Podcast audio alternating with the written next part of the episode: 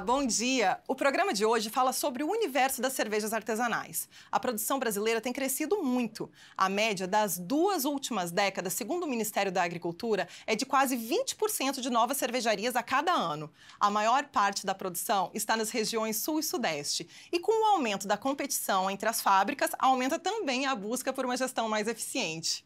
No programa de hoje, estamos recebendo o fundador de uma cervejaria artesanal localizada no Polo Cervejeiro de Nova cidade da grande BH que se tornou referência de qualidade no setor. Está conosco Henrique Neves, CEO da cervejaria Laut. Olá, Henrique, seja muito bem-vindo ao nosso programa Gestão com Identidade. Ei, Tayana, tudo bem? Obrigado pelo convite.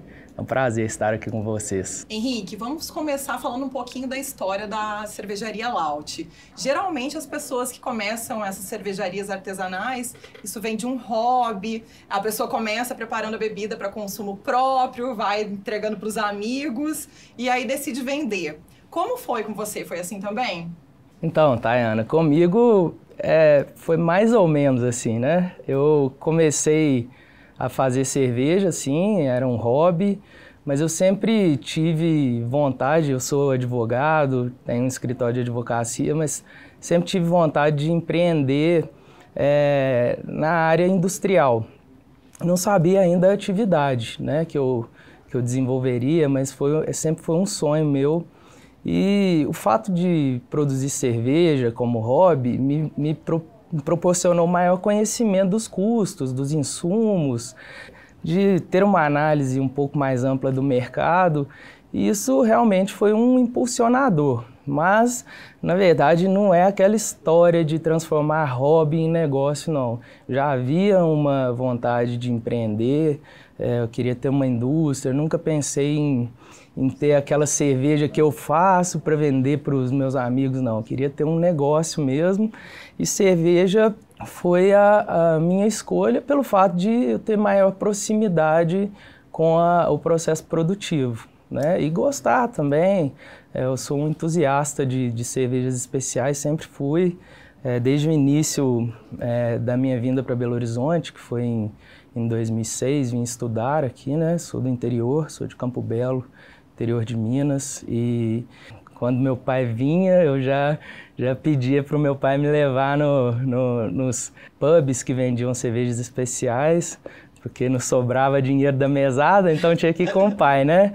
Mas aquilo ali já me encantava muito, esse universo de cerveja. E foi um, uma uma felicidade poder ter unido né, esse hobby, que na verdade é, era um encantamento com as cervejas especiais, com o negócio. E em todo esse processo, você chegou a se tornar mestre cervejeiro?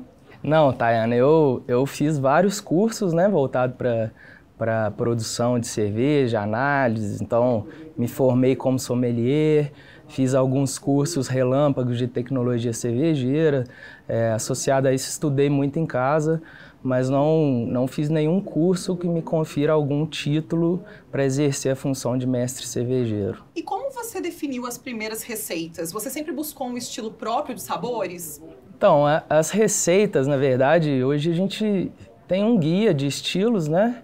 Na, na no universo da cerveja, você tem é, definições de estilos que cuidam de, de, de delimitar é, a quantidade de álcool, de amargor, coloração de cervejas. Então é muito comum que, que as cervejarias iniciem com estilos é, já consagrados no mercado. É, uma Lager, uma Pale Ale, uma IPA. E aí, dentro desses estilos, eu procurei é, desenvolver receitas que agradassem ao consumidor, de forma que o consumo pudesse ser linear, né? que não fosse receitas fortes, enjoativas. Isso muito associado a uma estratégia comercial também, né?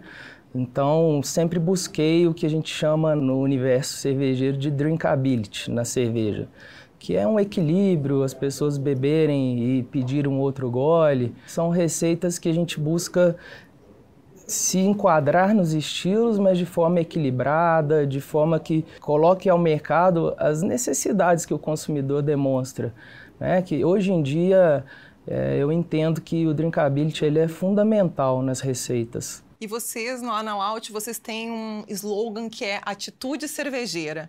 Então conta pra gente o que é essa atitude cervejeira, o que, que ela representa.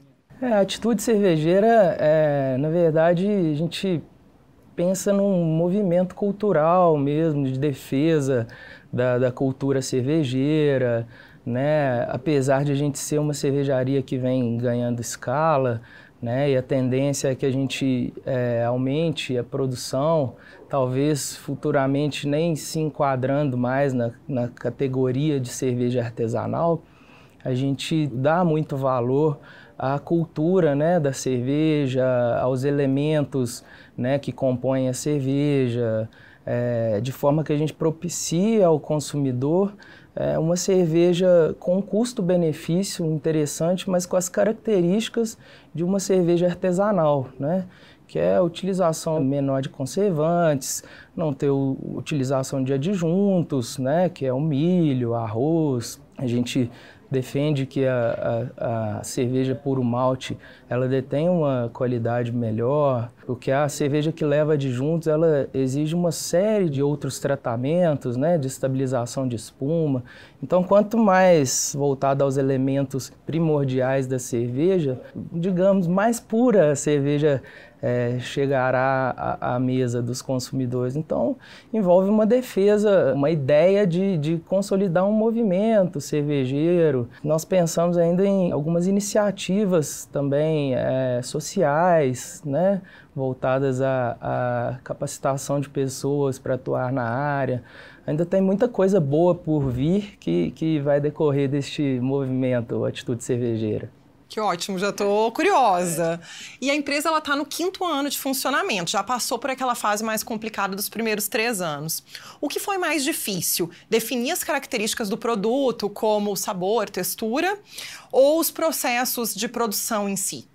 Olha, é, eu tive muita dificuldade. Eu sou um empreendedor nato, mas não nasci entendendo de gestão eu tinha um produto que já julgava interessante para se trabalhar, atendia a expectativa é, de mercado, eu já tinha feito alguns testes com consumidores, mas tive a iniciativa de começar a indústria e sem entender muito bem dos aspectos de gestão. Então, tive dificuldades na criação de um departamento comercial, é, definição de, de comissionamento, métricas, é, metas, é, parte financeira, tive dificuldade, saí de um escritório que tinha um modelo de gestão simplificado para uma empresa que eu era demandada a todo tempo por mínimos detalhes né, da operação. Então, é, confesso que a parte de elaboração e, e produção foi o que menos me me dificultou. O que mais me levou a ter problemas mesmo foram as contratações, definição de processos. Isso sim, é, inclusive, foi o que me levou até a iniciativa de, de buscar a consultoria do Aquila. Eu quero até conversar um pouquinho mais sobre esse amadurecimento da gestão, mas agora eu queria falar um pouquinho sobre os rótulos. Vocês têm sete rótulos consolidados no mercado hoje.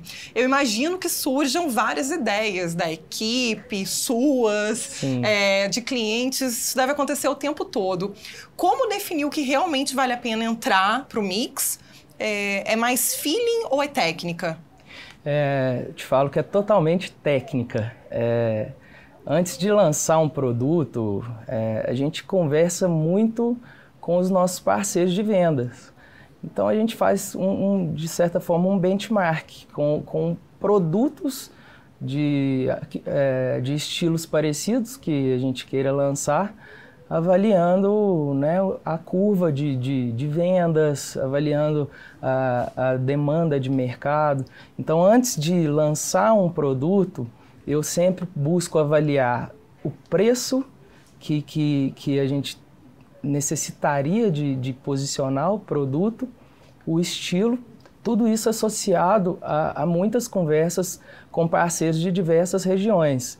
É, a gente não, hoje a gente não faz aquilo que a gente quer, a gente faz aquilo que o mercado busca, né? A gente tem que ser bem assertivo nessa questão de lançamentos. É, o mercado às vezes nem percebe, né? O consumidor nem sabe o tanto que tem de técnica é, por trás, né? Exatamente. E vocês estão lançando esse mês a cerveja de leve. É, ela tem de que perfil de consumidor? Então, a gente não, não, costuma fazer cerveja buscando um perfil de, de consumidor. A gente faz cerveja para todo mundo, né? Nossa, nossa política é, é levar cerveja de qualidade, de público A a Z. A gente não, não é, evita pensar em segmentar é, público consumidor. A de leve é uma cerveja que ela tem um, um aroma cítrico, né? Que lembra as IPAs, Hoje ela é chamada de Hop Lager, é um estilo que, que tem sido produzido.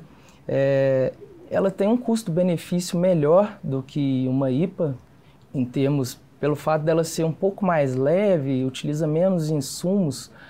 E, e a gente buscou associar a, essa, a esse estilo uma qualidade que a gente percebe que o mercado vem, vem buscando, que é uma bebida com um nível calórico mais baixo, né?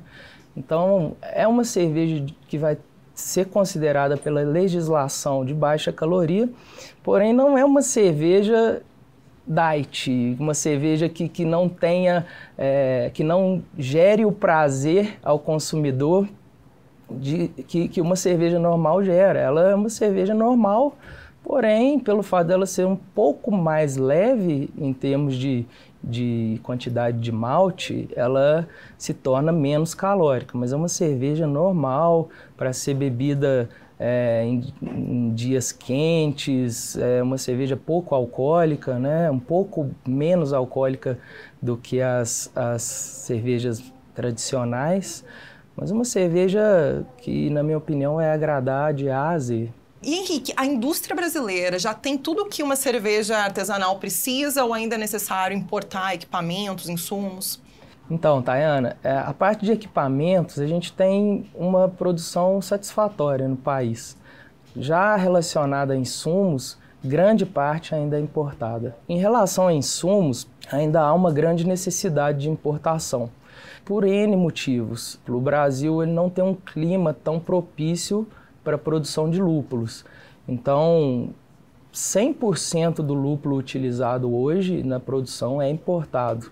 Alemanha, Estados Unidos, né, tem Nova Zelândia, tem, tem vários países produtores de lúpulos e, e, e, o lúpulo ele chega a se assemelhar à, à, ideia da uva, né? Cada região produz um lúpulo com uma característica diferente. Em relação ao malte, a gente tem é, grande parte da produção do malte no Brasil. Porém, o malte comprado ele tem também utilização de, de cereais importados da, do Uruguai, Argentina.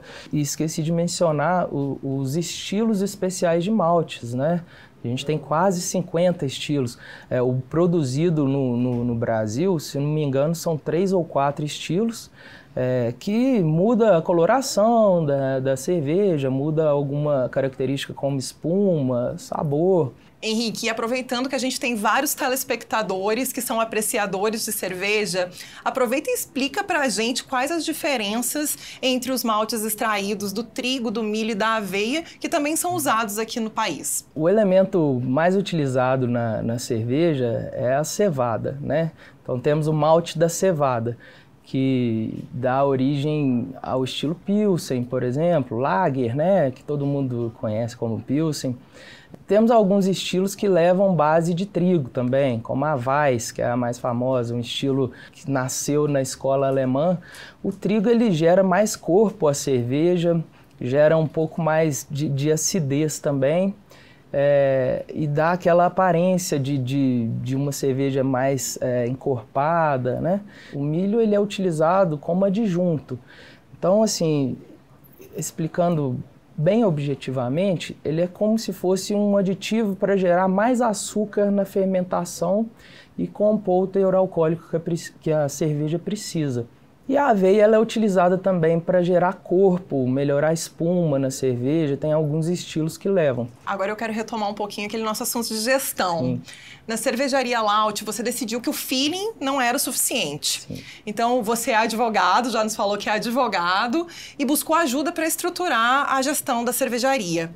Nossa equipe, liderada pelo consultor Felipe Antunes, está com vocês há quase três anos. Você sentiu que sozinho você não ia dar conta? Com certeza.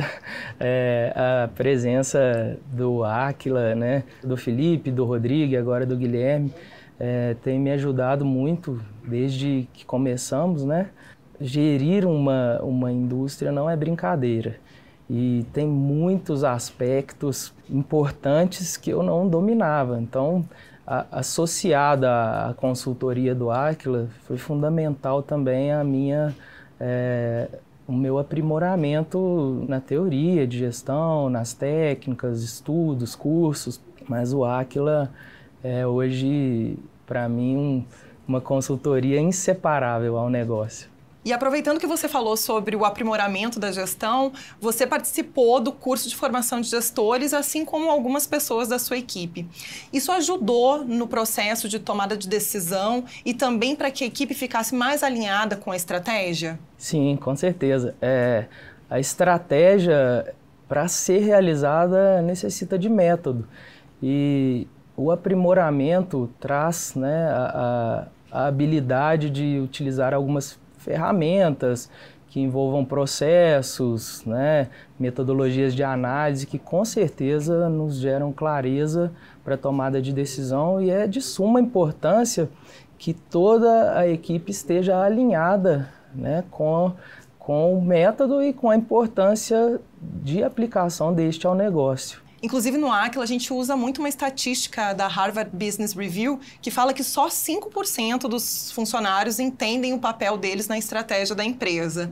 Então é importante que as pessoas falem a mesma língua, não é? Com certeza. É, porém, eu acho importante salientar que as pessoas não nascem prontas. Isso decorre de um amadurecimento da gestão da empresa. Então, a gente consegue observar a evolução da nossa equipe no decorrer dos anos, né? como, como as pessoas têm mais clareza dos seus papéis e das suas entregas. E Henrique, no início você conciliava o trabalho lá na cervejaria Laut com o escritório de advocacia. Como que está isso hoje? Ainda dá para conciliar ou teve que fazer, tem que fazer uma opção? Não, com certeza hoje full time cervejaria, as coisas tomaram outra proporção, cresceram e hoje eu me dedico 100% ao, ao, à indústria. E no próximo bloco, vamos falar sobre a estratégia de expansão da cervejaria Laut e como a empresa conseguiu crescer cerca de 60% em plena pandemia, mesmo com bares e restaurantes fechados por tantos meses. Ficou curioso para saber como isso aconteceu? Então continue com a gente. Até já! O Aquila é uma empresa internacional de origem brasileira especializada em gestão por resultados.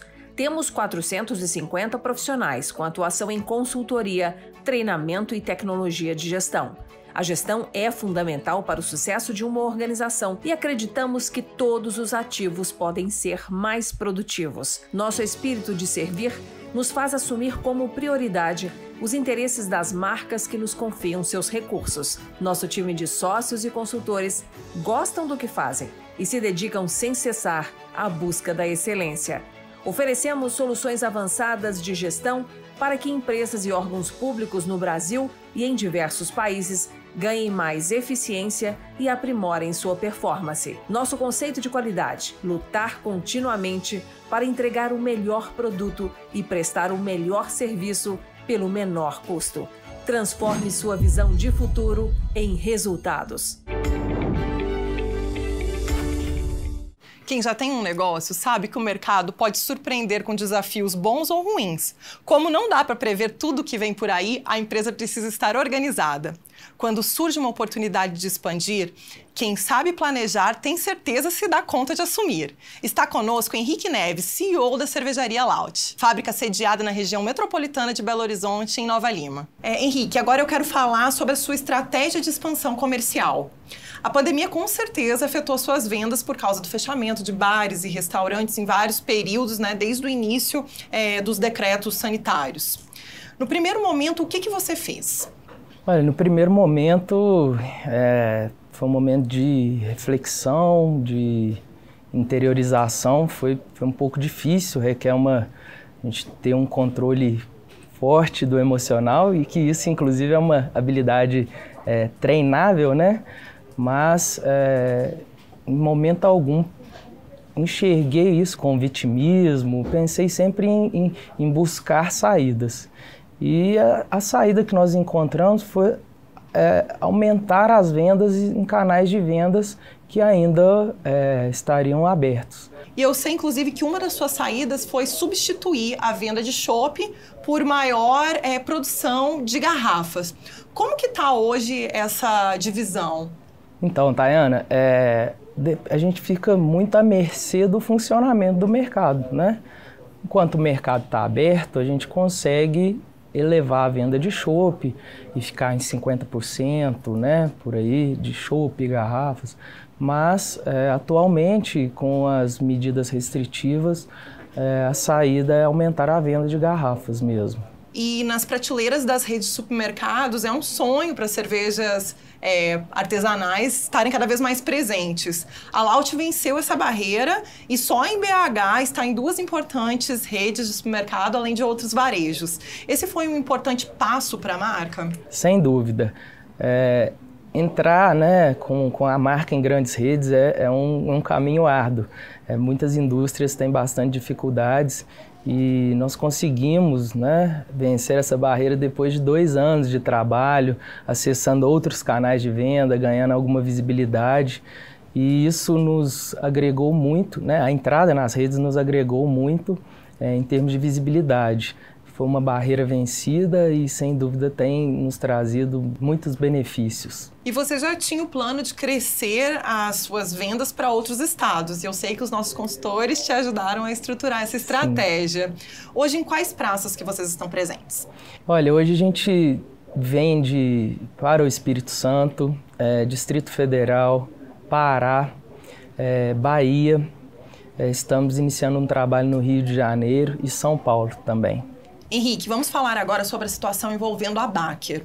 Gestores da cervejaria, alguns empregados foram indiciados pela Polícia Civil de Minas Gerais por lesão corporal, homicídio e contaminação de alimento. Dez pessoas morreram e quase 30 foram contaminados por dietileno glicol, uma substância que a Baker usava no resfriamento da bebida. Qual foi o impacto inicial que essa tragédia causou nas suas vendas? Porque eu acredito que, num primeiro momento, a tendência é que o consumidor desconfie de todas as cervejarias. Sim, é. No início teve impacto, né? Porque houve uma quebra de confiança em todo o segmento de cervejas artesanais, mas com transparência, demonstrando, né, com clareza ao consumidor que é, não era o dietileno glicol não era utilizado no processo de outras cervejarias. Então essa confiança foi se recuperando, né? Mas realmente tivemos impacto sim no início, mas hoje posso te dizer que a confiança já foi restabelecida. E no nosso caso, em específico, essa confiança foi recuperada quase que instantaneamente em razão de termos processos bem definidos, podemos mostrar né, para vários parceiros o nosso processo produtivo, os nossos números. Então, os nossos controles mostraram que a nossa marca já detinha processos confiáveis. E essa crise com a Baker, ela abriu espaço para outras cervejarias. A Laut vinha melhorando a gestão e estava cada vez mais madura. Isso ajudou a aproveitar essa oportunidade? Sim, é, nos ajudou porque é, a velocidade nesse momento, é, associada ao método, é fundamental. O consumidor já esperava é, alguma marca, né, ou algumas marcas para suprirem essa demanda existente. Isso aliado à, à capacidade produtiva, à qualidade de produtos, com certeza a preparação foi fundamental. E falando de capacidade produtiva, você trocou uma envasadora que enchia 250 garrafas por hora para uma de 1.700 garrafas por hora. Foi um grande avanço. Sim, é, foi inclusive uma decorrência dessa, desse aumento de vendas que nós tivemos. Tivemos que nos reinventar em tempo recorde, mas conseguimos fazer uma expansão e estamos ocupando cada vez mais o espaço no mercado é, e ainda temos muitos planos pela frente. E nesse processo de amadurecimento da gestão da empresa, você também buscou organizar outras áreas do negócio que acabam sendo determinantes para o desempenho das vendas. Foram revistas as áreas financeira e de compras. Então, que mudança que você destaca após esse processo? É, tivemos a necessidade de melhorar processos na empresa, né? Então, passamos a, a, a detalhar mais os processos de cada setor, né? aumentando é, o número de métricas, de indicadores. Isso foi fundamental para nos trazer maior clareza para algumas tomadas de decisão. Quem não mede não gerencia, não é? Exato. É, Henrique, os nossos consultores também te ajudaram a renegociar contratos com fornecedores, inclusive com quem te fornecia as garrafas, já que o volume aumentou bastante Sim. durante a pandemia. É importante rever esses contratos de vez em quando, de forma estruturada, com metodologia?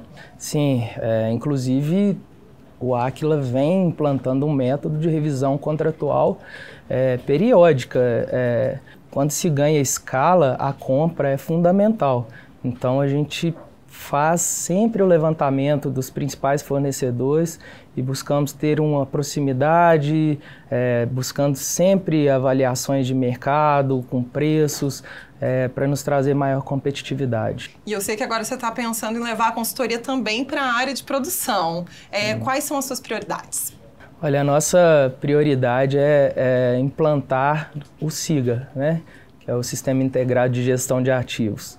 Então, os nossos alguns gestores da empresa já puderam inclusive fazer o curso oferecido pelo pelo Aquila e isso vai nos trazer maior eficiência de custos e produtividade. Inclusive eu como consultora já trabalhei muito com a gestão do ativos, que são os equipamentos, as estruturas físicas da empresa, né, as pessoas.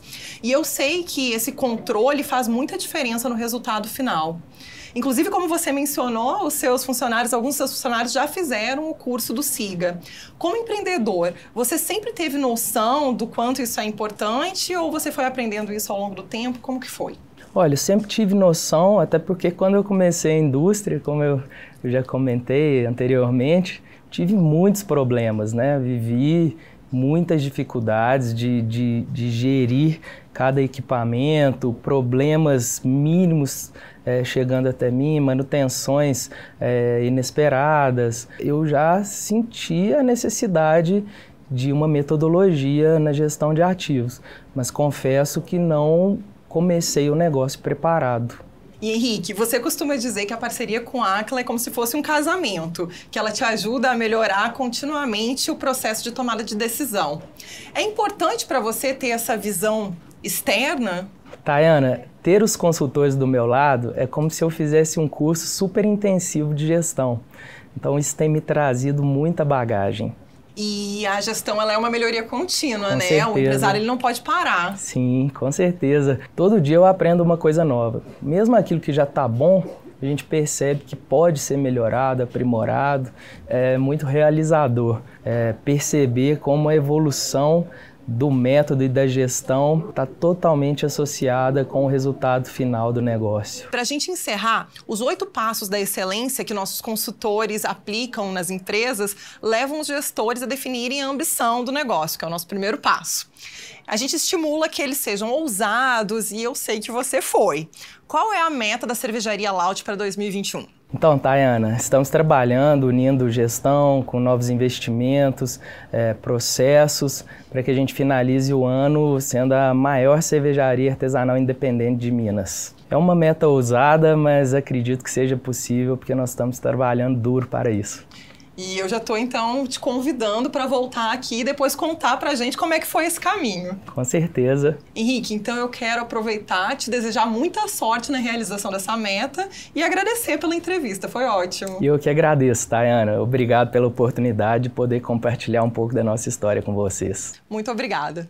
Ficamos por aqui. Para rever ou compartilhar nosso programa, é só acessar o YouTube da TV Band Minas ou do Aquila. Querendo falar com os nossos consultores, estamos acessíveis pelas redes sociais ou pelo nosso site. Semana que vem estaremos de volta com mais cases e técnicas de gestão para te ajudar a ser um gestor excelente. Obrigada pela audiência e até lá!